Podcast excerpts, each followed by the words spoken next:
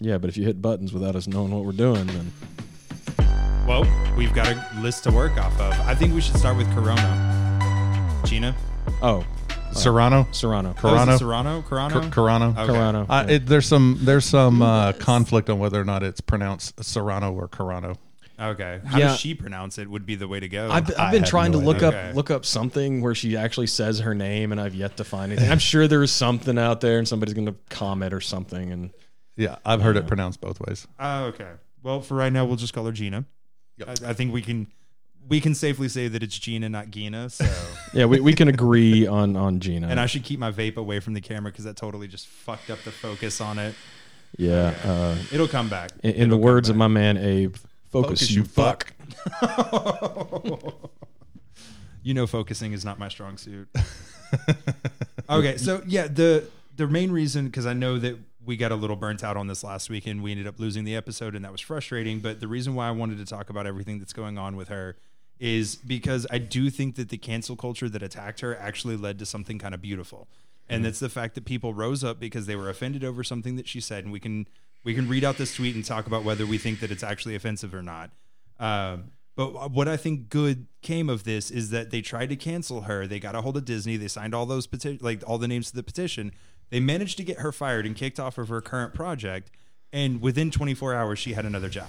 Yeah, but th- she had a, another job within 24 hours at a extremely conservative right wing media outlet. Now, I'll be, albeit she wasn't canceled, but we all know where Ben Shapiro stands and the Daily Wire in general.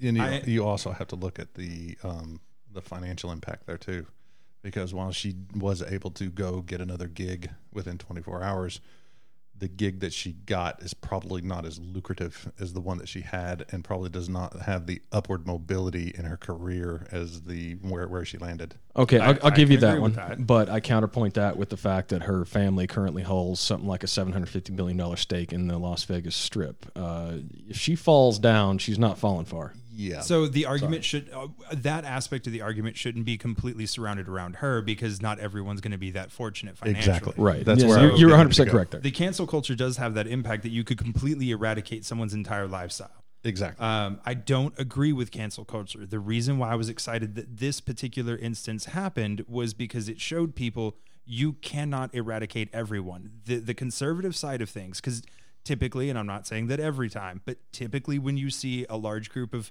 the the populace go after somebody trying to so called cancel them, it comes from more of a liberal left standing point. Okay, so- conservatives aren't necessarily going out trying to cancel everybody. well, we can say unless that it's an entire section of the populace. we can say that 99.9999 as far out as you want to go from decimal points percent of the time it comes from the left Yes. Okay, so it does right now, but you also got to realize that the left is rea- reacting in an authoritarian manner, given that we just had a quite authoritarian regime get voted out. well i think it's just a, a, a natural progression of what do they call it tds trump derangement syndrome it's it's just a natural progression of that i mean it's Well- it's uh, what always happens with the left in that when they come to power or they see that they're coming to power they have this natural instinct that they just can't get out of their own way and they overreach Yeah, well, uh, part of this also comes from the fact that a lot of the people that struggle with cancel culture are celebrities. And when your entire livelihood is based around a, a business model of, I put out entertainment value and I need as many people to enjoy that entertainment as possible, when you start throwing out public, you know, political opinions, you're going to get backlash to that. Yeah. So some of these, I don't really feel bad for them because they should have expected this kind of outcome. Well, they're also I they're also individuals that are operating on private platforms that are that they have no ownership over. They're providing a service to the platform, and the platform can legally get rid of them at any time. Well, and that was the other part of it is the fact that Disney does have a reputation to uphold. And so at any point, if they feel that anybody is violating a morality clause or anything else, they can just get rid of them. So when you're But whose morality at that point? That, Yeah, that'd be Disney's. Disney's. Yeah. Uh, well, Well, it's not even if it's Disney's. Disney's it's, morality. What morality? It's the customers. So whoever has the loudest voice out of the customer base is going to be what Disney goes with. Because Disney's looking at this as a business model of I need to make the most money. So who's going to watch the, more of my content? Right. And so they're like, okay, I'm getting 300,000 signatures saying get rid of her. I'm only getting 50,000 to say keep her. I'm going to go with the bigger number.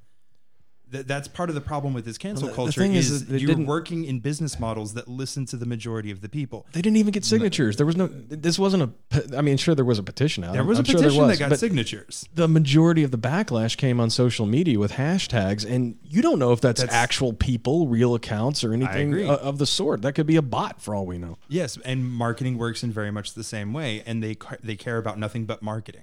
They care about their public image, so they're going to listen to what they think the public image is. Well, I so would- if they think keeping her is going to hurt their pocket more than letting her go, then they're going to let her go. I, I, I would disagree with them caring about their public image, you know, to the exclusion of everything else. Because if they cared about their public image to the exclusion of everything else, they wouldn't be issuing public statements thanking the communist government of China for their help with things and thanking the the actual governmental organization in China for their assistance with uh, some of their show productions. And this just happens to be the same governmental organization that is operating the Uyghur Muslim concentration camps. Okay, and until they get a big enough backlash to hurt their pocket, then they're going to be perfectly fine with making those statements. Well, I understand that, but if they actually cared about their public image, they would understand yeah, that what so- who they're thinking and who they're engaging in business dealings with. Well, with. they do care about their public image, and if they got the same backlash from that as they got from Gina Carano's tweets, they would have Okay. done something They're different. they're not as worried about doing the right thing as they are about appearing righteous. I, I think that's where That's I'm what I'm from. saying. They Exactly. care about their appearance and pretty much nothing else Yes. because their appearance makes them money because it's an entertainment based. Yeah, uh, the business appearance structure. the appearance of being righteous is far more important to them than actually being righteous. Yes. I believe that's called So- virtue signaling. exactly. yes. So the issue that I would have out of the cancel culture is that it has the same problem. They're not actually paying attention to valid issues because I don't think her tweets were that big of a deal. Well, I mean, look- Right. I mean, if you look at the tweets, okay, so a lot of them were talking about election fraud, uh, which she's uh, was a proponent of the Republican Party Right. and their arguments on election fraud and all this kind of stuff. But that was her opinion. I mean, that, this is her representing her opinion. And then we had a uh, a tweet that came out that was the last straw in the camel's back, talking about uh, Nazi Nazi, Germany.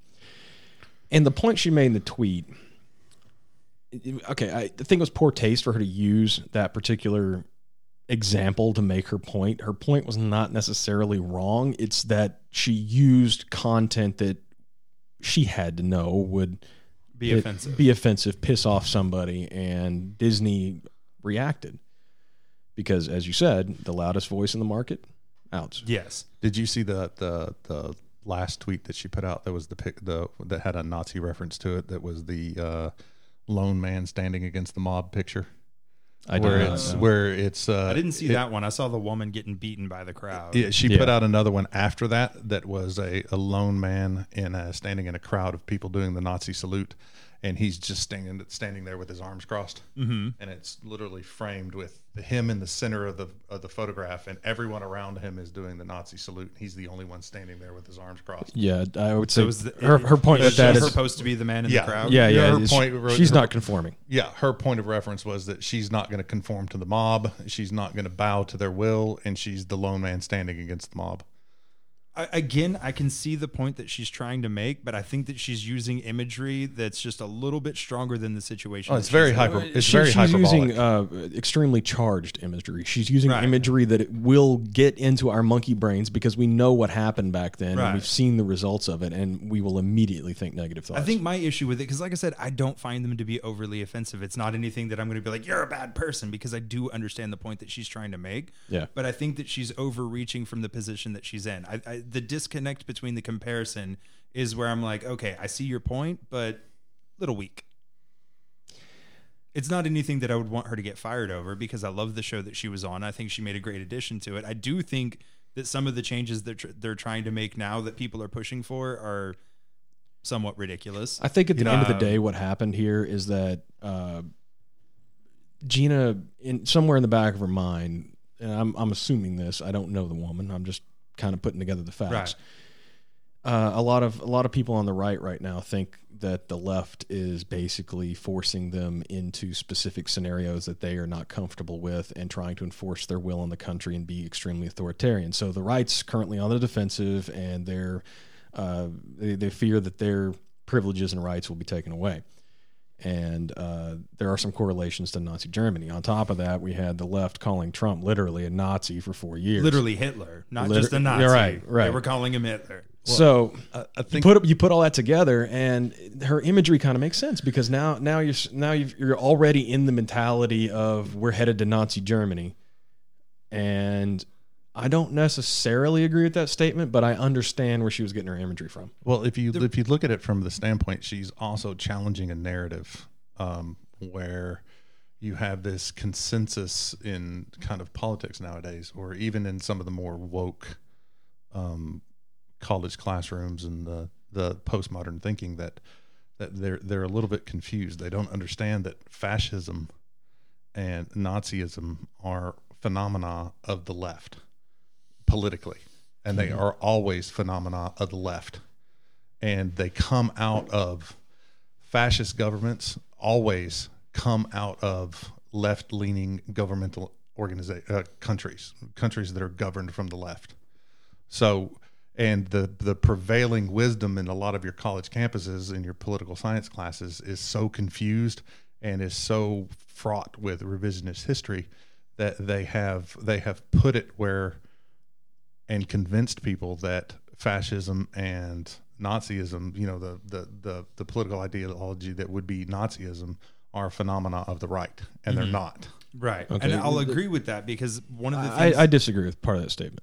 Well, so the the reason why I agree with most of what you just said is the fact that whenever I do talk to people about communism or socialism or anything like that, they're like, "Oh, well, it just hasn't been done right yet." Okay, yeah, Well, no, that's, so- that that's a retarded. What I'm what I'm Viewpoint. looking- what Sorry, I'm- guys. What I'm saying is, if you look at where fascism came from, when it came, it didn't come directly from Mussolini. It came from a person who highly influenced Mussolini. And forgive me, the name escapes me, but fascism is a is a brotherhood between the government and business, and it's a um, what is the name of it? I'll have to look it up. Hang on. Okay, so what you're We trying got quite a bit here. Yeah, so what you're trying to say is that um, fascism evolved essentially from the ideals of Karl Marx being taken and twisted. Is that what I'm getting out of this? No, um, Okay. it I'm came, try- trying to get I, you to I- I don't your think you have to twist Karl Marx ideas to get fascism. no. I, I, I'm not convinced that he had very many good ideas that would have led to much positivity. Uh, well, I mean, reading his works just in and of themselves, I don't, I don't think that they would be considered necessarily fascist, but um, I, I understand how the National Socialist Party, which is what Nazis were, could evolve into a fascism uh, style government to enforce those ideals. Okay, so are you? Let's see, Benito Mussolini. Am I defending Karl Marx? No, I'm just just to be clear. yeah, let's let's try not to do that. No, too there's much. and uh, forgive me when because we were going to do a podcast on this earlier a, a few weeks ago, and I had a whole sheet of notes about it, and um, Yeah. I don't have that well, laptop before we with just me. get too far into fascism and everything, I don't wanna go talking down- I don't wanna go that's down a that long, road. da- deep, dark road. since we're talking about cancel culture in and of itself, I, I do think that we're accurate in saying that primarily the cancel culture that people want to discuss is when celebrities get canceled. That's Right. usually what people are focused on. Well, they they, th- they also throw the th- something Peter just mentioned earlier uh, that I disagree with a portion of, and Okay. revisionist history. Okay, Exactly. So revisionist history. If you're changing history for the sake of dressing it up and making it look better, I have a serious problem with you. I agree. Now, if you're changing the history in and of itself to reflect facts, I'm okay. We're good. Yes, but I don't think anybody is trash talking revisionist history for actually adding facts, unless they disagree with the facts. There you go. That's the problem. Is that we we we brought we've brought in so many facts and so much fake news and false information, false narratives and, and Right. charged discussions that now people don't know what's real anymore. They are just looking at the box with talking heads on it and just accepting what's being force fed them. The, well, Uh, the problem, kind of like the conversation that we had last week, and that'll never see the light of day. there, there was a lot in there where we were like, "Ooh, ooh, hmm? I mean, everybody's been drawing correlations to 1984, and there's a reason for that. Well, Orwell wasn't off his 1980 nut. 1984 was supposed to be fiction, not a documentary. Exactly. Yeah. Exactly.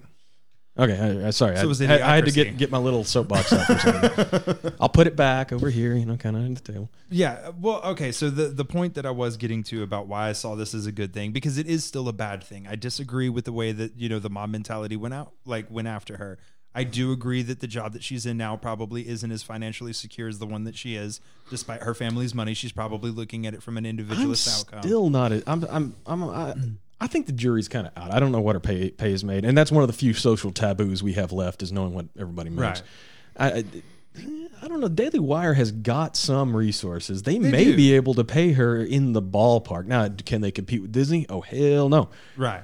I don't think it's as small as you might think. I, and I honestly I don't care. Like because the point that I got out of it was that she was able to secure a new career within 24 hours. All right. The the reason why I'm, I got excited about this and why I do think it has a level of positivity to it is because the right the the conservatives whether I disagree with them or not because most of the time I don't agree with them they're fighting back against this.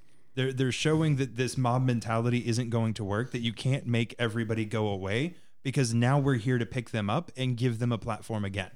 Right, and I think that that's necessary because one of the things that we talked about when we were talking about Parler getting shut down was well, you had conservatives who were completely dependent on companies who were typically owned by left leaning uh, CEOs and you know CFOs and everything else. What the fuck did you think was going to happen when you kept getting political on their platforms? You're like as as a nation, we're pretty Well, it, much wa- it wasn't just Yeah, political no, in it's- no, Parler's but that- case. that- Parler's case had a lot of hate speech and violent and- and I stuff going on. They couldn't that. police themselves, and that was the biggest problem they had. I understand that, but that's not what a lot of conservatives were getting upset about. No, they no, just no, they- felt like the left was trying to shut them Yeah, down they, again. they saw the door getting shut, and, then they had no platform. The Well, the- problem the that thing we is- had is- was as a nation, we were pretty much completely dependent on Facebook, Instagram, and Twitter. Right? For uh, for most businesses, when you start a small business, the best way for you to grow is to get a Facebook, get an Instagram, and get a Twitter. you left out the black hole of the internet. Reddit.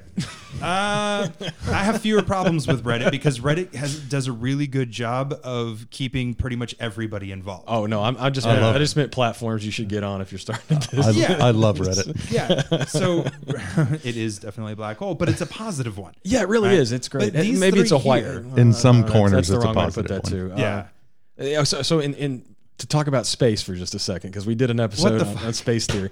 There, there's a I'll finish this point eventually. Peter. I, well, if you notice, I'm staying out of it. I'm letting you guys kind of finish your. there is a theory uh, that since we have black holes that are sucking in matter and, and, and time and light and everything into them, there has there some somewhere there has to be a white hole that spews all that back into the universe because of the law of conservation. So, would Reddit be a white hole at that point? Uh, Oh, I'm, I'm, I'm going to say no because I disagree with the principle of the theory. I disagree with it Because too. I'm black just holes aren't eliminating mass and light and energy; they're just Collecting squishing it. yeah, the cr- cr- Yeah, compressing it- and collecting it's it. yeah. Still there. I mean, Well, no, this was a theory that came out in the '90s, and I just thought it was hilarious that we have a white hole that's just spewing. that's part of the problem with this nation is we've had too many white holes just spewing. now that I'll agree with. all right, finish your point, Matt. I'm sorry to do. I don't that. even remember the fuck I was at. That's all right. No, okay. So as a country, we were we've become dependent on those three platforms, all right? And then suddenly those three platforms start basically canceling people. They were Yes. shutting people down. Yes. Everyone got mad that they kicked Trump off. Do I think they should have? Maybe not permanently, but I do think that he should have had a temporary. Hey, man, shut the fuck up for five minutes. You're making this worse. But I thought that about his entire presidency. You know, Okay, if I- Trump, Of the- if of the Trump had seriously wanted to do something about censorship on social media, he should have used another platform other than Twitter. Well, and it would have getting at. immediately forced the media to move to that platform, and it would That's have what I'm taken getting at. three quarters of the population of this country Yes. onto that platform, and would have immediately put Twitter in a downward spiral. And I would think probably I don't think he would have threatened Twitter in any means. I, I don't think he would have think gotten rid of it, but my point was that we needed more diversity as far as the platforms that people are using. And yes, it would ideally it would be perfect if we just had one platform that everyone could get on and that we could all get along. So it's it- not going to At that point, you're talking about an impartial utility, which none of these platforms are. Yeah, I would like a competitive market if we're going to start shutting people down. Yeah. And I don't agree with that's the thing. I don't agree with these political stances that some people are taking. Well, they I do think that they should have a place where they could say them out loud because the people that I disagree with the most are the ones that I want to hear from. I've been But- very vocal about that. But people on the right did try to start a new platform. They tried but to start Parler, with it. and That- they got shut down. Right. And I'm, I disagree with them getting shut Okay. down. I do think they should have been able to control their platform a little bit better. I would say a fair compromise. Would it should have been uh, enacted. So in the in the case of Parler, God damn it, Peter, that's loud. Yeah. Sorry. I am safely on this side of the table. I guess we'll have to edit that bit out. We're both white. We both have awesome beards. We will not unite. I'm not in this. In the case of Parler, Yes. okay, so there should have been a fair compromise. I think that would have been a uh, equitable s- scenario. So, in what I mean by fair compromise, all right, we have a lot of hate speech. We have all these posts and stuff that we can't regulate. We're having serious issues ensuring that our platform is not violating the uh, usage rights agreement for, and in this case, from Amazon AWS. Right. So okay, cool. You guys are suspended for a bit because we understand the, the political ramifications and the charged environment you're currently operating in. Yes. Get your shit cleaned up. Show us that you can have some algorithms that will come by and evaluate uh, content. So when you were not posting, I mean, there was some some stuff where guys were shot in the head. You know, all this kind of you know gore mentality stuff. Yeah, it just totally against the usage. It policy. kind of became 4chan there for a moment. Yeah, it did. It, it really did. And so, i- as as long as they could have gotten to a point that you know, okay, we can prove that we're able to police everything, that would have been all right. Instead, we had a, uh, hey man, you need to clean your stuff up. Okay, never mind. Goodbye. Yeah. And that that was entirely politically driven, and I disagree with it. I do too. And as much as I don't like echo chambers because I'm very big about Oh, and they have a legal standing case against too, echo chambers. Yes, they do. Yeah, they do. Um, because they didn't get the thirty day window anyway. Echo chamber. Amazon Amazon will lose that that lawsuit. Yeah, they will. Um, and, and okay, so I don't like echo chambers. I think people get lost in them, and it deludes their ability to think intelligently. Um, and I, I realize that what I'm saying would be a big proponent to creating more echo chambers. I also think that it would eventually lead to people a- a- actually opening up lines of communication. Because once you create a competitive market, then you've got people fighting for the people to be involved in said market. Yeah, but they So- try, they tried to compete on the competitive market, and the rug got pulled out from under them. Well, because they didn't do it very well. That's that's what we were just talking Well, about. Well, no. with So Parler. wh- what where Parler messed up is that they jumped in feet first and decided to de- develop a platform and then put guardrails in later.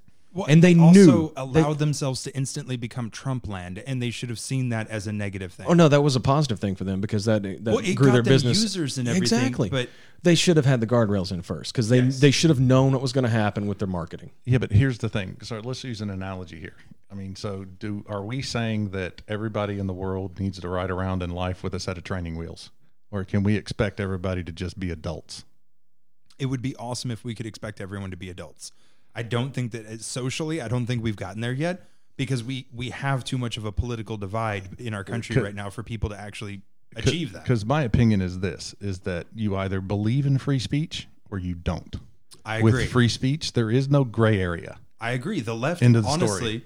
the left who wants to protect people should understand that free speech is one of the most powerful tools that they have, and yet they're constantly trying to shut down free speech. and it's the- a hypocrisy the- that they have not yet addressed. The way that you fight bad ideas is not by silencing them. No, it's you- by putting forth good ideas. Right. And letting the ideas compete Yes. in the psyche of the country. Yes, so you can understand why I got excited that Well- the, that the right is finally stepping up and trying to compete with that mob.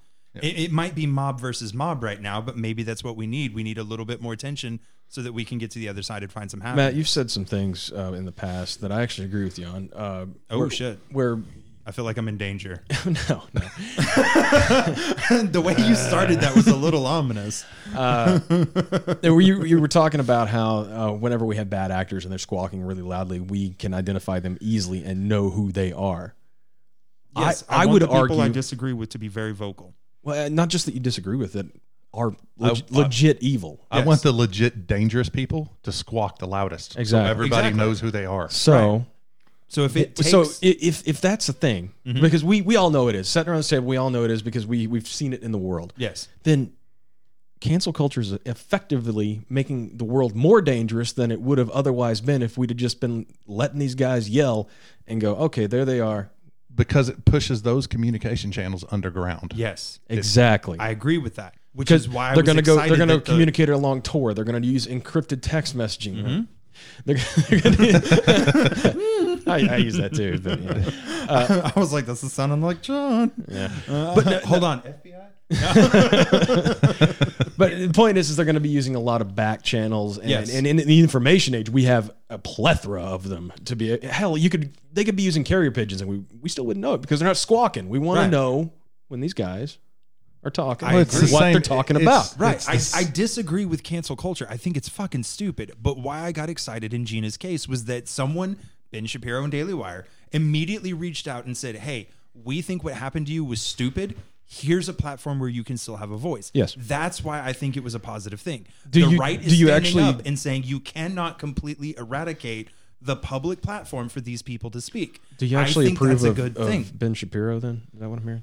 I okay, so there's a lot that I disagree with Ben Shapiro on, but there's a lot about Ben Shapiro that I respect. First off, he's not afraid fair. to put his opinions out there, knowing that people are going to hate and despise him for that. That takes a lot of guts and a lot of courage, and fucking hands on to you, man. That's badass. I like it. Secondly, I like him because he doesn't backpedal and equivocate.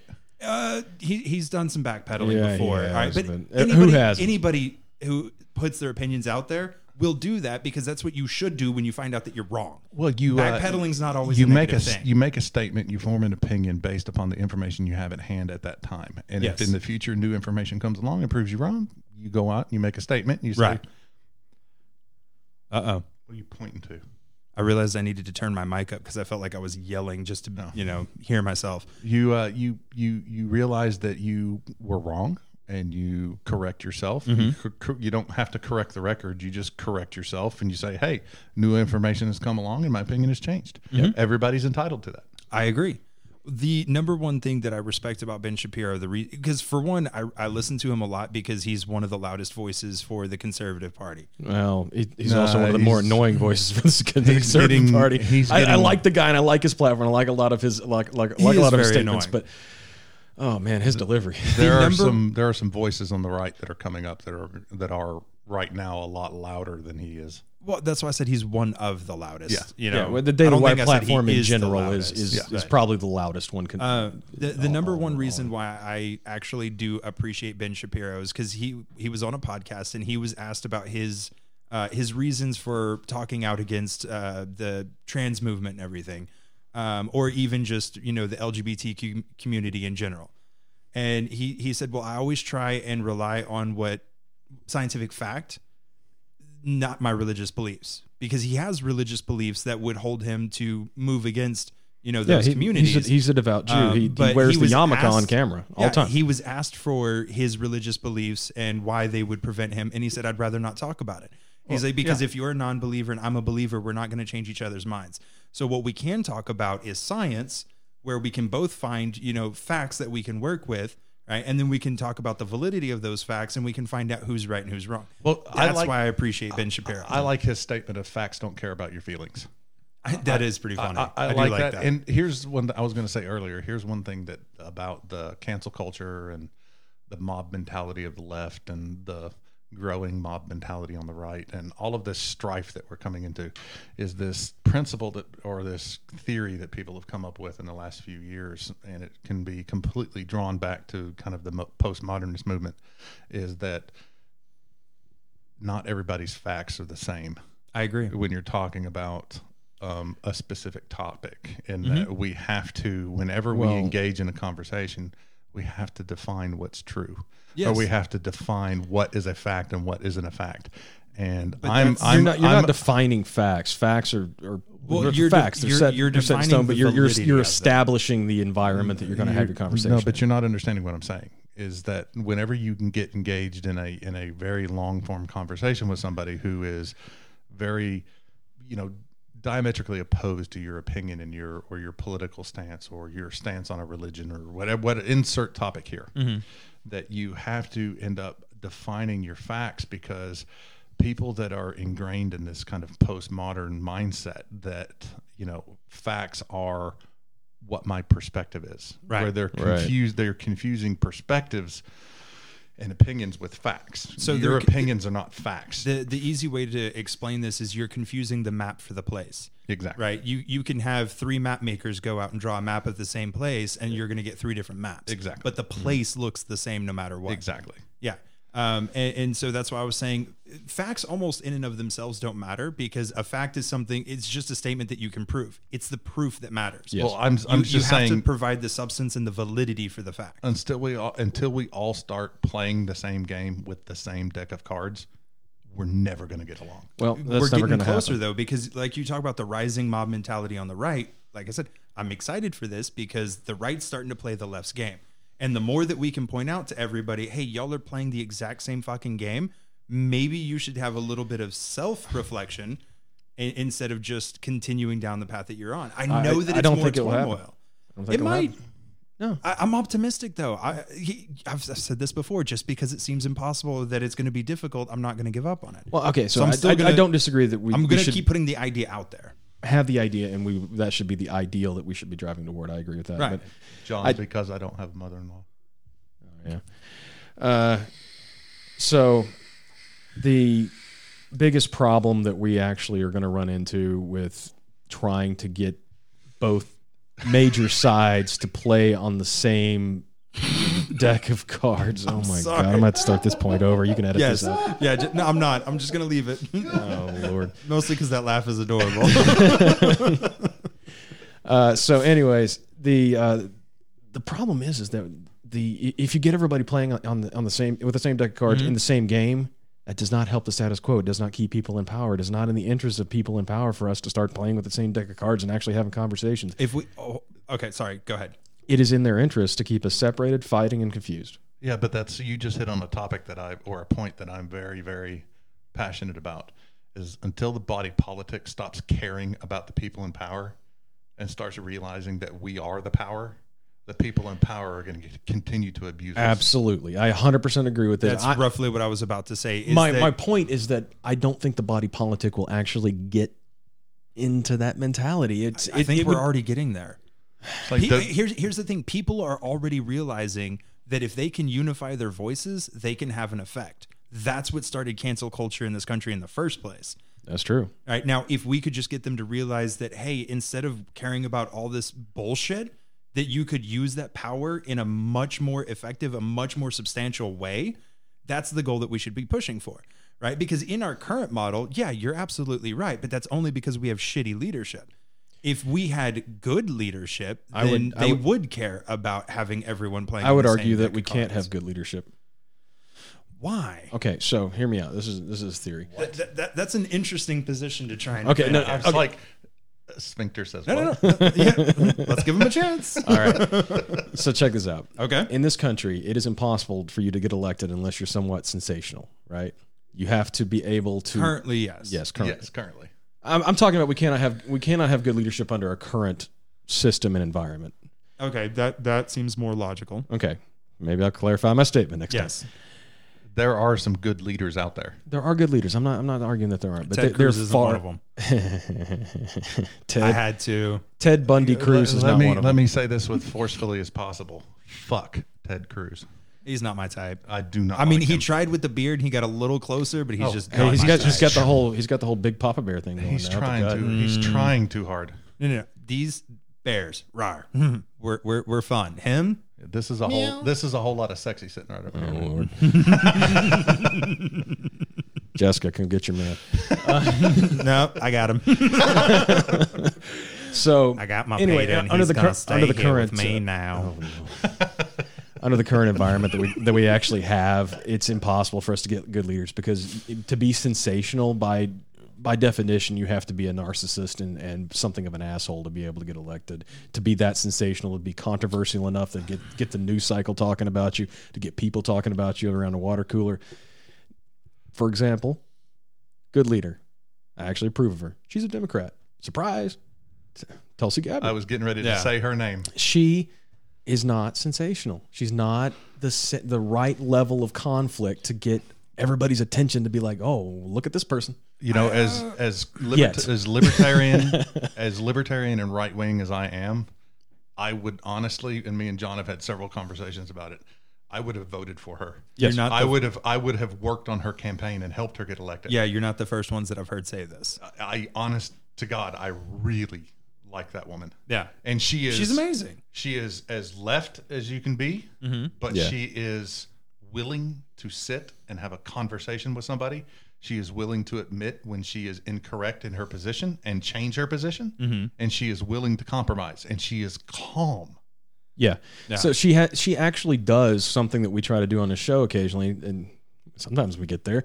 We she has she has dialectical conversation. She actually atta- attacks things from all different angles to try Mm-hmm. and figure out what the actual solution should be, and I I, I approve of that. That's what got me to this, you know, positive viewpoint of cancel culture in the first place. Because I heard about it and I was like, "What the fuck, another one?" And so I looked into the tweets, and then I started seeing what was happening with the Daily Wire, and I was like, you know, it's actually not that bad of a thing. Um, It- but as, it- as far as your light, point of this light. saying that we can't have good sensational leaders right now, I think that we could. We just don't.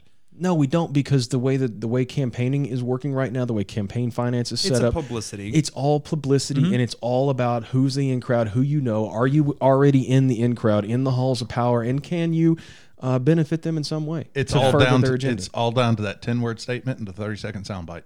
yeah. If you- exactly. If you, can nail those two things, then you can win whatever. Which highlights election you run another for. another problem that we need to get into in another episode on, and that is the attention span in America. We have a 30 second attention span. We we watch the soundbite, digest it, and like, oh, okay, if I agree with that, I'm going to vote for him. Most people don't even. what? No, yeah, see, there you go, there he is. That's it, right there. Mo- most people, I'm getting animated now. most people don't read the article; they just read the headline. Uh, yeah. Yeah. And, and that's a huge problem. which but I do think which that- actually drives cancel culture because Yes. it that 30 second soundbite it might only be 30 seconds of an entire speech of somebody explaining what they did and why they did it It's like, but it's context. the one thing out of context that they can pin on them put in the news cycle and get some viewers Well, that's part of the problem with Twitter is because you're limited with how you can try and get a point across. 144 And so you try and make a valid point, but then you attach, you know, some Nazi Germany shit that's a little bit overreaching, and suddenly it blows up in your face. uh, okay I mean, Well, have you ever seen that? Um, the nazi germany thing was just a hair too far That's what I'm saying. Like yeah. she she had a valid point of saying, "Hey, this is how I feel," and as, as any individual, you should be perfectly capable and allowed to say, "Hey, this is how I feel." Right. For my position in America right now, this is my perception. This is what I feel like I'm dealing with. This is how I feel. Everyone is allowed to say that. I feel It- it- it- constipated. it's when you try and put it in. That's because for once you're not spewing your shit out. Uh, have you ever seen that Jeff Daniels uh, HBO show uh, Newsroom?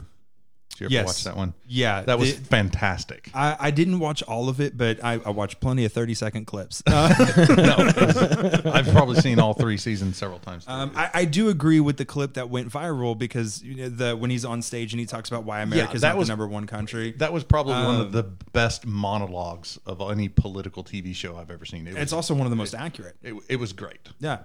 Uh, because as much as I do love living in the, you know, the United States, I have to acknowledge that we have a lot of severe fucking problems that are being ignored because we have that ridiculous, you know, aptitude of being like, we're number one, yeah, we're great, awesome, we're done.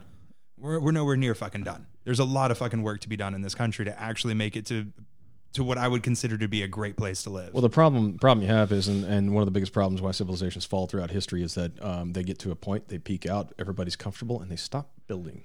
The biggest bell, the the number one bellwether for the decay of a society is the loss of manners in personal interactions.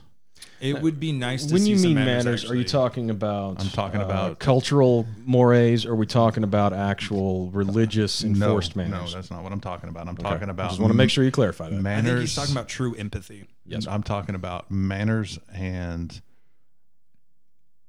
proper interactions on a personal level Mm-hmm. individually. When you can treat somebody with respect and you can treat somebody appropriately and expect that they are going to treat you the same way, Yeah. you have a functioning society. When that relationship between the citizenry breaks down, you're losing it.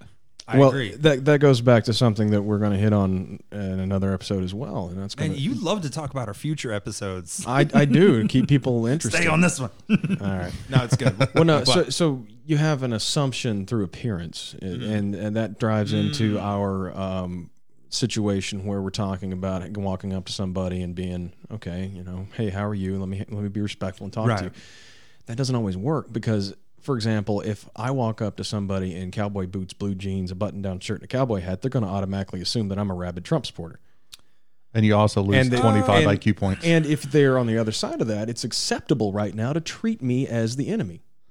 And now I'm not saying I'm I'm that guy. I'm just putting myself in that scenario to make it relatable. It's like if I go to New York City and I open my mouth and talk and I, they hear my southern accent or my Texas Yeah. accent, I automatically lose 25, 25 IQ points and I'm dismissed as a country rube. Yeah. Yeah. Well, in, in Even that, though you're I- almost not entirely going to be able to get rid of because stereotypes No. are Yeah. always going to exist. They're not. exist. But my, Even my though- point is, is that, that that drives into having some manners. It drives into being able to converse civilly. So you have to suppress some of those assumptions. You'll have them in the back of your head. You can't get rid of them. Uh, you're human. Yeah, you can. I mean, I I mean, I'm a I've got a college degree. I'm a high level IT engineer. I'm a fairly intelligent individual. and for somebody to immediately make that assumption about me just because of my accent, yeah. It- well, and so like, like I said, you can't get rid of it completely, but the only way that you can get rid of it at all is by having people interact with each other. I mean, even look at the having way the conversation. look at the way I look. I was standing on the street corner of of what was it Oh, Fifth, how- how Fifth you- Avenue and East Thirty Fourth Street, right there at the base of the uh, Empire State Building. I think is the crossroad right there. And I had a cup of coffee in my hand, and I was had a backpack on my back, and I was wearing a hoodie and a orange and gray neoprene jacket and a uh, and a ball cap that had an American flag Velcro patch on the front of it.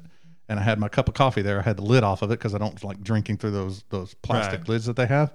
And some guy walked up and stuck a dollar bill in my full brand new cup of coffee, thinking I was a homeless person. Wait, Peter, I don't know how to break this to you, but you got a beard that a bird could nest in. hey, Hey, you stay off the beards, man. hey, this is manliness growing out of my face. Ah, right. well, I mean, when when you get to the point that that you don't have manners and you, you can't have conversations, I, I honestly think that that naturally cancel culture follows. Well, it's a lack of empathy. Yeah, there's no uh, empathy- about there's not no actually empathy there. caring about who's on the other side. But of the you're also not trying to understand it. it's a lack of critical critical thinking. That as well. They have lost the ability to critically think.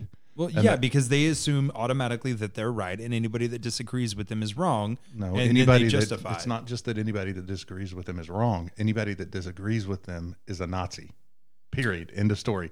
Anybody Yeah, that I mean, the disagrees Nazi with thing their gets thrown around. That, that, anybody- okay, it's not any- Nazi. It's there's, there's like four. There's any- Nazi, racist, or uh, anybody that disagrees Yeah. with their political opinions is evil and Yeah, should well, be that's what I was should be at. stamped out and is their ideas are not deserving Right. of being interrogated in the public square. and that's what I was getting at is that they're wrong, and then they justify their behavior towards that person based on because that they're they're evil. Okay, how about how about we take a radical conclusion out of this? Uh oh, How about we just not cancel people and we have conversations? that would be great, and that's that's what I'm hoping comes out of this is because if they can't immediately eradicate somebody, and that they can find another platform to put their opinions. On. And when out we on. say they, or at least I hope that's what Matt means when he says they, we're not talking about Republicans, Democrats, or anybody. It's just they Anybody. in general, the they in populace Yes. Yeah. of the world. which is this why I was v- intentionally unspecific about which they and which platform. Just that But I a think group of people cannot eradicate any one individual off of a platform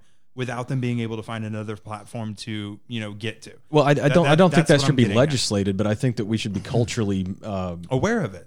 aware of it to the point that we're like, okay, cool, all right, this guy has a, has a dissenting opinion. We'll sit down and talk. I think we also need to get to a point where we need to understand that before we as Americans can say anything to anyone around the world, we need to get our house in order. I would also agree with that. Yeah, we Yeah, I to- we fully need agree to- with that, but That's why I was saying I hate that, you know, we're number one. It's bullshit.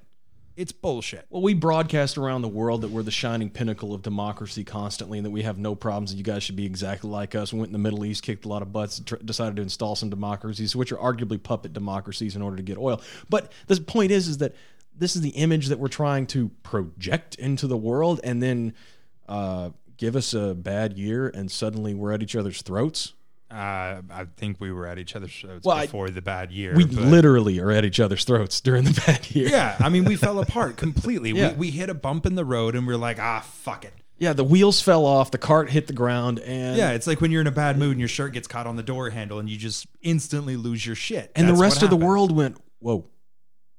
Well, let's Which is why I disagree with the image that we're projecting, is because the internet is a thing and the rest of the world knows that we're not that But image. let's Exactly. look at what the underlying cause of all of the discourse and all of the vitriol and all of the violence and everything is. What is manipulating us? Because I can't believe that the general body politic of the United States hates each other at this level. Uh, what is driving these people to this point? What is media lockdowns ignorance uh, inability to actually What- research what is- information the fact that you're currently in echo chambers being on lockdown Uh, your friends are all generally of your own political ilk. You don't have conversations. There is no more discourse on the public square. Politics is all a game, and it's basically sponsored by a bunch of corporate asshats that uh, need patches on the suits of the politicians that they uh, support. Yeah, but look at some of the, the, the moves that some of these corporations are, are taking. Look at what Facebook just did last week. They banned all Australian media outlets from being able to share media news stories Yeah, that was because on Facebook. yeah, you know, and they you know the banned reason, right? all Australian citizens from being able to share news stories from Australian outlets on Facebook. So all of the Australian news media just disappeared from Facebook overnight. Right, but- Gone. What what was the reason, Peter? because the Australian government passed a law and said that if Facebook is going to have their their news stories from their media outlets circulating on Facebook, then they're going to have to share some of the ad revenue with those media outlets because it's their content that is driving the ad revenue. Yep. So basically, what happened there was that Facebook's monopoly was threatened, and so they took their ball and went home. Exactly. That's exactly what happened. And it was Facebook flexing and saying, look, we are now more powerful than a national government. Yeah, and that's one of the earlier when I was talking about how we as a nation have become That- dependent on these entities is a that problem. is There evil. you go. That that's is- one of the problems that I was trying to point out. That action by Facebook is the definition of evil. And Well, it is the definition of fascism. I know I've beat on this before, but this this all goes back to, uh, my opinion, Section 230, where these guys have this carte blanche immunity that they're Yeah. not publishers, even though they c- fucking are, if they're going to go in and edit content. And the moment that you ban a single user for any reason whatsoever, I do not care what they have done. You cease to be a platform and you become a publisher.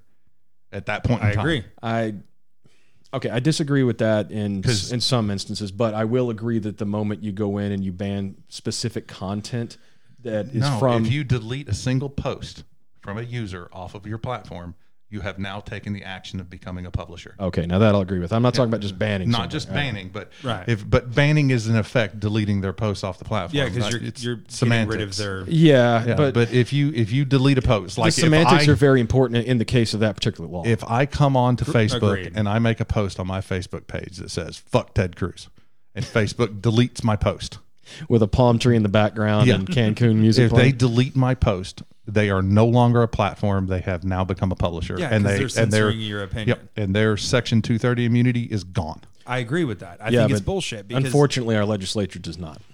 I- which is a problem. And They're only- wrong. Yeah, the only way that we can change that is by convincing the large number of people in this country to unite their voices and actually try and agree on something. It's like it's like everybody's let's all sing together. everybody's up in arms about hate speech and speech is violence and all of these nonsensical postmodern philosophy. Uh, I'm, I'm gonna disagree with you there. I don't think that it's nonsensical, but But here's the thing though. You either agree with free speech and support it or you don't. It's a it's a black and white issue. There is no gray area. And when it comes to free speech, the Supreme Court has already decided what the limits of free, free speech are. If you are calling for violence or directing people to do something, like if I say, "Hey, you go shoot John in the head," Mm-hmm. and I post that online, that is that don't is- worry, I'm not gonna do it. That is illegal. Right. All right. I cannot tell a person or a group of people to go commit violence. Mm-hmm. Okay. I cannot, and everybody always uses the uh, the the the proverb of or the, the old metaphor of you can't shout fire in a movie theater. Mm-hmm. You cannot say something or make a statement or or or direct a group of people to do something that is going to imminently lead to physical harm of someone. And until these platforms recognize that unless somebody has done one of those very narrow things, you cannot delete them. You cannot delete their post. You cannot censor their speech. If you want to counter what they have to say, you are free to post something. You are free to counter Okay, their but- So, ideas. But the your thing is, is that we already have accepted that uh, these platforms have the right to police themselves. We've already accepted and established the precedent that they are self-policing. in- Yeah, in but what I'm case. what I'm saying is that when they take up the action of self-policing and deleting content and removing people's posts and things like that, they have forfeited their Section 230 um, immunity. I agree with and you. have The government, publishers. the government does not. yeah, So- I, I understand that. he, he, I, we we all agree that the government doesn't. That needs to change, and that once they start, you know, policing their content, they're a publisher. They're not a platform. The, the thing that I disagree with is that it's necessarily a black and white issue because there is gray areas there where if you're using these platforms, right? Because we all agree that they're platforms. If you're using these platforms to propagate ideas that do lead to violence, that's your gray area. You're not specifically saying, "Hey, go out and hurt these people," but you're you're progressing ideologies that do lead to people going out and hurting these people. Well, see, you're missing the one of the important factors of the U.S. legal system: intent. Excuse me. Okay, so So what he's talking about there Here- is that it, the, the intent to incite violence. So for in, in this case, um, I go on social media and I say, "Okay, guys, we all need to go down to the post office and get them right now because they're not delivering our newspapers on time." right, right. So I, I agree. that There this is an intent on, of hold on. violence behind that. I I agree that is intent is important, but that's why we also have murder charges and involuntary manslaughter charges. Yeah, and that's you my didn't intend to that- kill somebody. That's my point. We don't need any more laws governing speech or governing the consequences of speech because the laws that we already have cover it. Okay, so, but you're saying that the free speech issue is black and white. It is. I'm pointing out a gray area, and I'm saying that that gray area is important. But we were talking about this earlier where if, you know, we have you're saying that if an idea is being espoused and the ultimate conclusion and the ultimate result when that idea is taken to fruition is something bad happens, a violent act occurs. Okay, that's not the original intent of somebody actually putting forth that idea.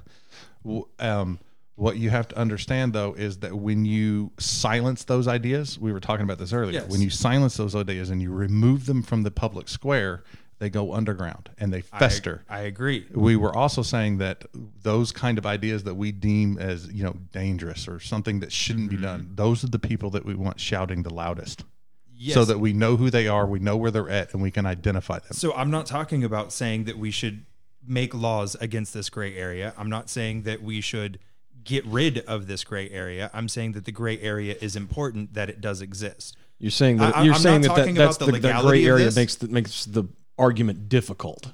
Th- that's it right there. Yeah. I, I- I'm not saying that. I'm not talking about the legality. I'm not saying whether we should ban it, whether we should promote it. I'm just saying that on that one point that you made that it's black and white, I disagree. The gray area exists, and it's important, and it needs to be recognized and focused on because I think that's where the battle is won.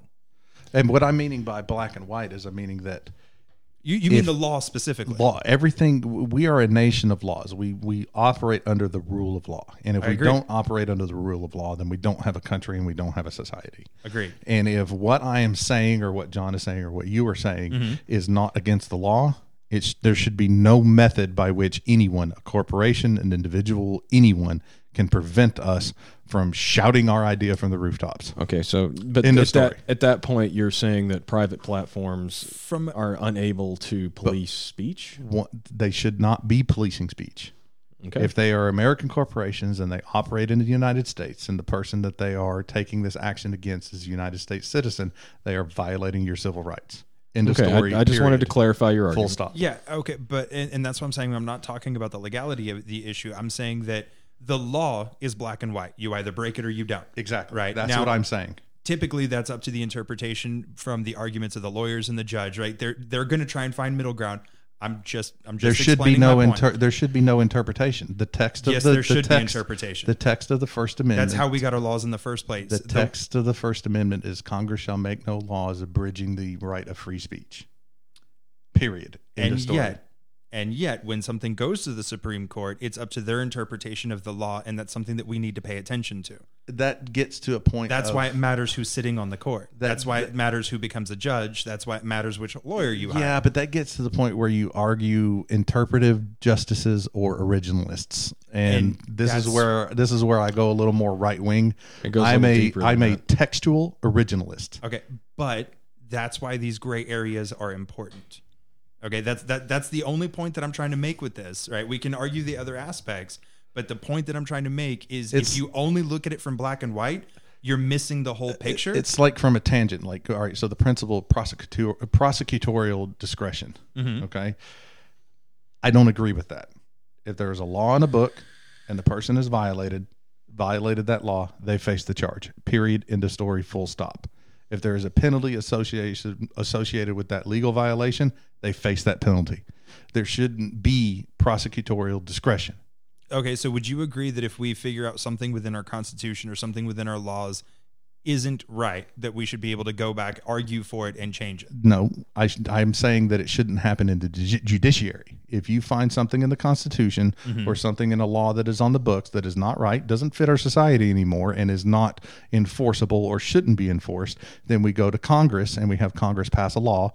Then have the Senate or we have the House of Representatives pass a law. Then we have mm. the Senate pass a, law. Then they go into committee or what is that conference where Yeah. they they make them the same, and then they mm-hmm.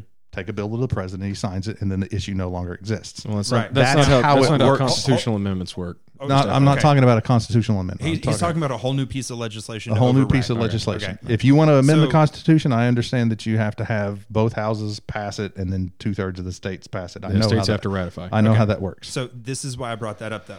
To recognize the issue in the first place, you have to find a new interpretation of the law. Right there, someone has to recognize the gray area where this law no longer fits the society that we're living in. They have to point out why this is an injustice, and Mm-hmm. then you can start that whole process. But that's why the gray area is important. Yes, but that cannot happen in the courts. I'm not saying that it should. I'm just trying to say that these gray areas are important and that they should be recognized and paid attention to. That's why That's the, the, only point that I'm trying to make. That's here. why the, the the role of the Supreme Court has been so perverted over the years and has changed so much that it is not what it was originally intended to be. Mm-hmm. The Supreme Court is not there to adjudicate laws and and create precedent and write law from the bench. They are there simply for one thing and one thing only. They are there to say that the laws that Congress passes meet the textual requirements of the Constitution. Are they constitutional based on the document at hand, not their interpretations, not the public's interpretations, not anybody's interpretation, the black and white text on the paper. If it does not meet that criteria, then they are unconstitutional and should be sent back to Congress, reworked, and retried. Well, okay, so the judiciary, when they write decisions uh, based on uh, constitutional challenges, it's all based on interpretation, every last bit of it. I, I, I understand what you're arguing. That shouldn't be. should be. I'm just I'm saying this is reality. This is what happened. and, and that's what I'm shouldn't trying to be. get at is because we go back to the map and the place, right? The Constitution, what's in black and white, is the place because that's what's written. But then, uh, have you ever gotten a text from somebody and you're not quite sure what they mean by it? Yes.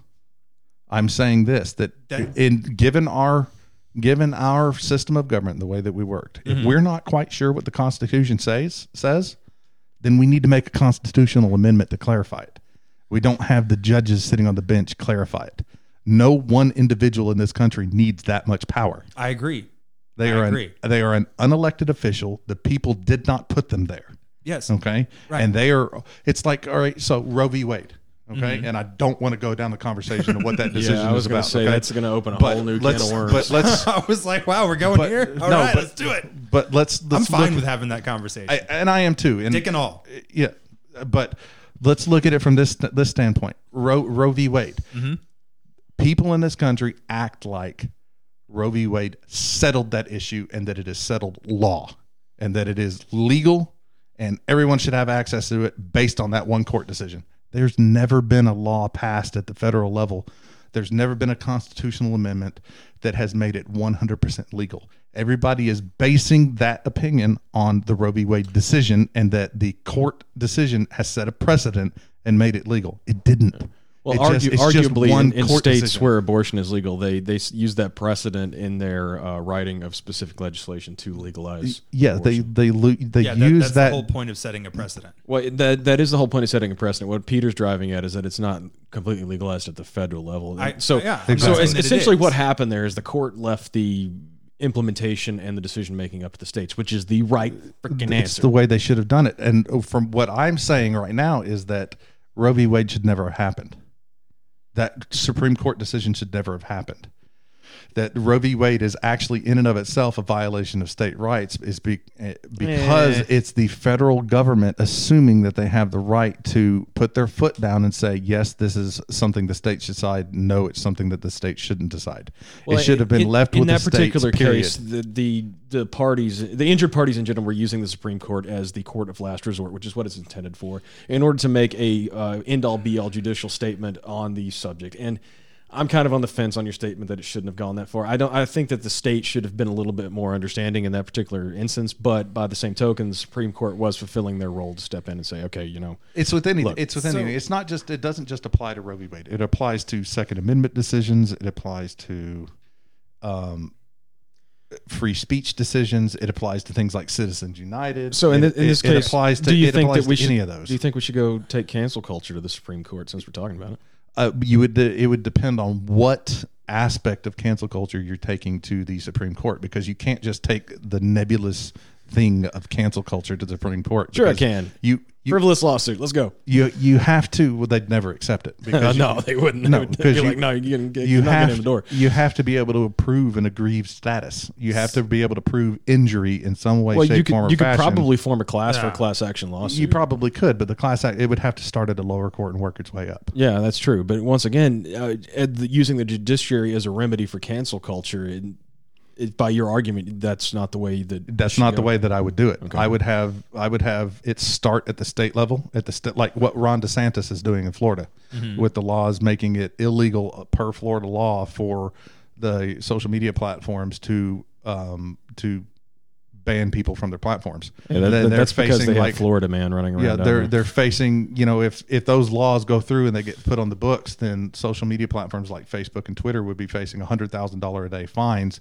for every day that they have somebody banned off their platform and the laws that he's proposing right now they only apply to political candidates they don't apply to the general public because they've had they have a we have a problem here where political candidates who are running for office whether they be state level or they would be national level are having their ability to campaign removed mm-hmm. in the public squares that we use for our discourse now that's Right. that's the point You well, know, okay. it's So in that case, you could use the judiciary to establish precedent that the social media platforms are in fact the modern public square. Yeah, but it, it it goes to actually campaign finance law because if you are at a CEO or a an employee in a decision making position at a company for let's say Facebook, if Mark Zuckerberg at Facebook, he is a without a doubt a left leaning individual, mm-hmm. and we can pretty much assume what party he's going to vote for.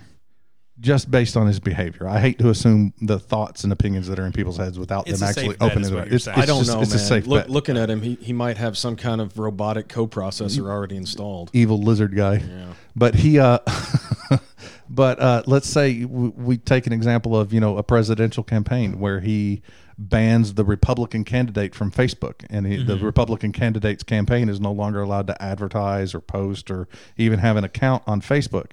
He has made an in-kind contribution to the Democrat campaign of let's say untold billions of dollars worth of Yeah, ad space okay. on All right, Facebook. I'm with you so far. So he's violated FEC regulation as far as campaign finance law. I why agree. can't we? Why can't we go down Okay, that you- road? we you could- already have a law on the You book. could, in fact, make that case in the judiciary because Yeah. they would then be interpreting that law. In, but we already have. I'm not saying we. This is why I'm saying we don't need any new laws. In fact, we need to get rid of some of the laws that we have. We already have laws on the books that cover this stuff. Is we just have to have the foresight to apply them properly, Mm-hmm. and we have to have regulatory agencies that are willing to Uphold go a- uphold it and go after both sides. I- You know, I agree with that. Our The- regulatory agencies have been politicized to the point where they're ineffectual. Yeah, the I one mean, thing I they're- would go back to just just real quick because I feel like it's something that I do need to say is I- I'll take it off of Roe v. Wade and just put it on a broad spectrum of Yeah. there are some things that I don't think should be left individually to the states.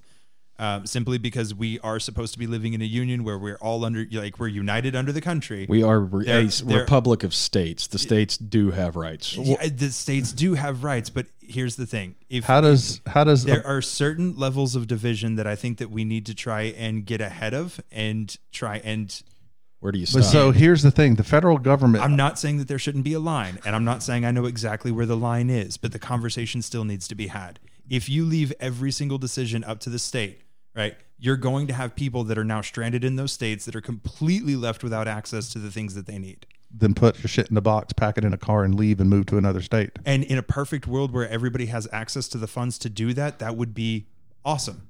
But we don't live in that world. we don't. But So I- the federal argument government has three functions ahead, that are Peter. listed in the Constitution. I'm sorry, has three functions.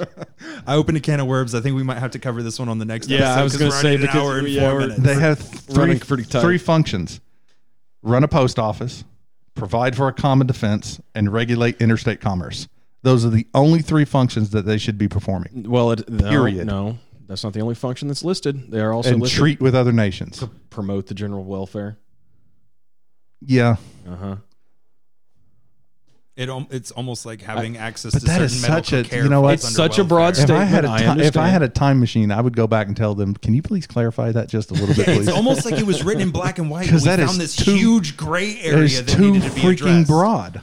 Well, I think I think it was left. Broad. We need a broad, uh, constitutional amendment to clarify that. It was left broad because they didn't know everything that was going to happen. The- the- it, it was. our to, it was our to system wiggle was set room. up with the Wiggle room. possibility of change. Exactly. Right? We're finding changes that need to be made. We left some things open to interpretation so that we could have the discussions and the arguments to figure out what And the my proper point- interpretation and- should be. and- so we could set a precedent to say, hey, this is the goal that we should be Well, achieving. America, Americans are contentious assholes anyway. Who's to say that the founding fathers didn't leave it gray just so we'd have something to fight about? but my that, that point, might be possible. I'm just saying that those gray areas are important. but my point is, there is specific avenues that we have detailed out in our founding documents for addressing those gray areas and making the changes and making the clarifi- clarifications. I'm agreeing with you that, that that it's important to recognize the gray areas, and then we have a process in which we can address them. Yep. But to only look, that's why I was just saying that to look at it from black and white perspective is dangerous, because you are leaving the entire picture out. You're only looking because anything anything whatsoever that an indi- individual perceives and interacts with is completely governed by their interpretation and perspective of it the only way that we function as a society is we talk to each other and we try and get our external maps to match our internal maps with each other as much as possible. yeah, I mean, and- it's and- like with the whole. Ca- So interpretation and gray areas to try and to try and bring this into a con- something of a conclusion statement. That's what I was trying to do with that. we can say that, um, and with regards to cancel culture, and with regard to our current problems with our judiciary and our disagreements as a union, the answer, as always, is that we need to instead of arbitrarily punishing, sit down and have a conversation, talk through the matter first, Absolutely. and then we should not punish somebody for their opinions and viewpoints because they have freedom of speech. They have Agreed. the right to say what they would like. Yeah, Now, if that what they're saying reflects poorly on the platform they're currently working for, yes, the platform has the right to protect itself. I'm not Yes. arguing that they do not. But what I am arguing is that as a culture that in and of itself argues to be understanding, we should have enough understanding to know, look, see, and talk with each other and understand each other's opinions I mean, it's- without vitriol. it's like uh, my closing statement on that will be you know 24 years ago i stood in a room in front of our flag and i raised my right hand and i swore an oath Hey, look, guys, there's another veteran from Matt's cadre. i, I swore an oath to, to uphold and defend the constitution right. against all enemies foreign and domestic i stand here willing to fight and die for your right to hold an idea and to espouse that idea and to vocalize that idea in any way, shape, form, or you see fit. Mm-hmm. It may make my blood boil. I may hate everything about it, and I may fight you tooth and nail to make sure your idea idea does not metastasize in, mm-hmm. in my country. But I will defend to the death your right to do it. Exactly. There's actually a quote that goes away with that. Um, Yeah, it- Yes. it goes along the lines of it's Voltaire. Voltaire. Yeah. I Yeah. disagree with what you say, but I will defend to the death your right to say it. Yeah. Uh, see, I actually missed yearbook day where they were setting up your senior picture and quote, and the the teacher that was organizing it all, he just threw that on there because he thought it would fit me, and so I read that and I was like, man, not bad. I was, I was Yeah, gonna say that. that's pretty fair, actually. Yeah, I, I was like, you pretty much fucking nailed that one. Yeah. Um, because like even with the disagreements that we've had and everything, I love these conversations because it get Well, even if it's it important to have us- the freaking conversation. Yes, it is. You have to have the conversations. You have to have the empathy to not only be able to try and understand the person that you're disagreeing with, but to have the understanding and the knowledge that I, I could be fucking wrong. Right? I don't think there's enough people in this world that are willing to admit I could be wrong. Just because we disagree does not mean we can't be friends. And that's why cancel Yeah. culture is is terrible, and that's why the conversation always needs to be had. there, there are some things that I do understand why people say that because of political stances they can't be friends with people, but that's that doesn't mean that you have to stop having the conversation. You, the thing is, is you don't have to be friends with people you disagree with, right? But you you you can be civil to them, right? And that's part of the problem Yes. is that we've lost this massive level of civility in our country. I think an inability to be civil with somebody you disagree with is a very sophomore, childish mentality. Yeah, so I'm gonna borrow this one from the Brits and say just stop being dicks. I'll uh, I'll go Australian. Stop being cunts. Uh, well, there's actually uh, Don't a- cock it up. there- there's a beautiful you show. muppet. There's a beautiful show over there called The Last Leg, and they're really big about calling people out on being dicks, and they just Yeah. stop being dicks. Just it's, it's really easy not to be a dick. They kind of they kind of they kind of interpose dick and cunt a lot in their in their cultural Yeah. speech. It's it's kind of funny. It's I- hilarious. I love the word cunt. I, I I've I've been physically assaulted for it for plenty of times, but This I just the love the outro. word. I can't wi- help it. My wife hates that word. Oh, oh man. oh wow! Luckily, mine doesn't mind it so much. So Well, I think I think it depends on where you're from geo- geographically too. yeah,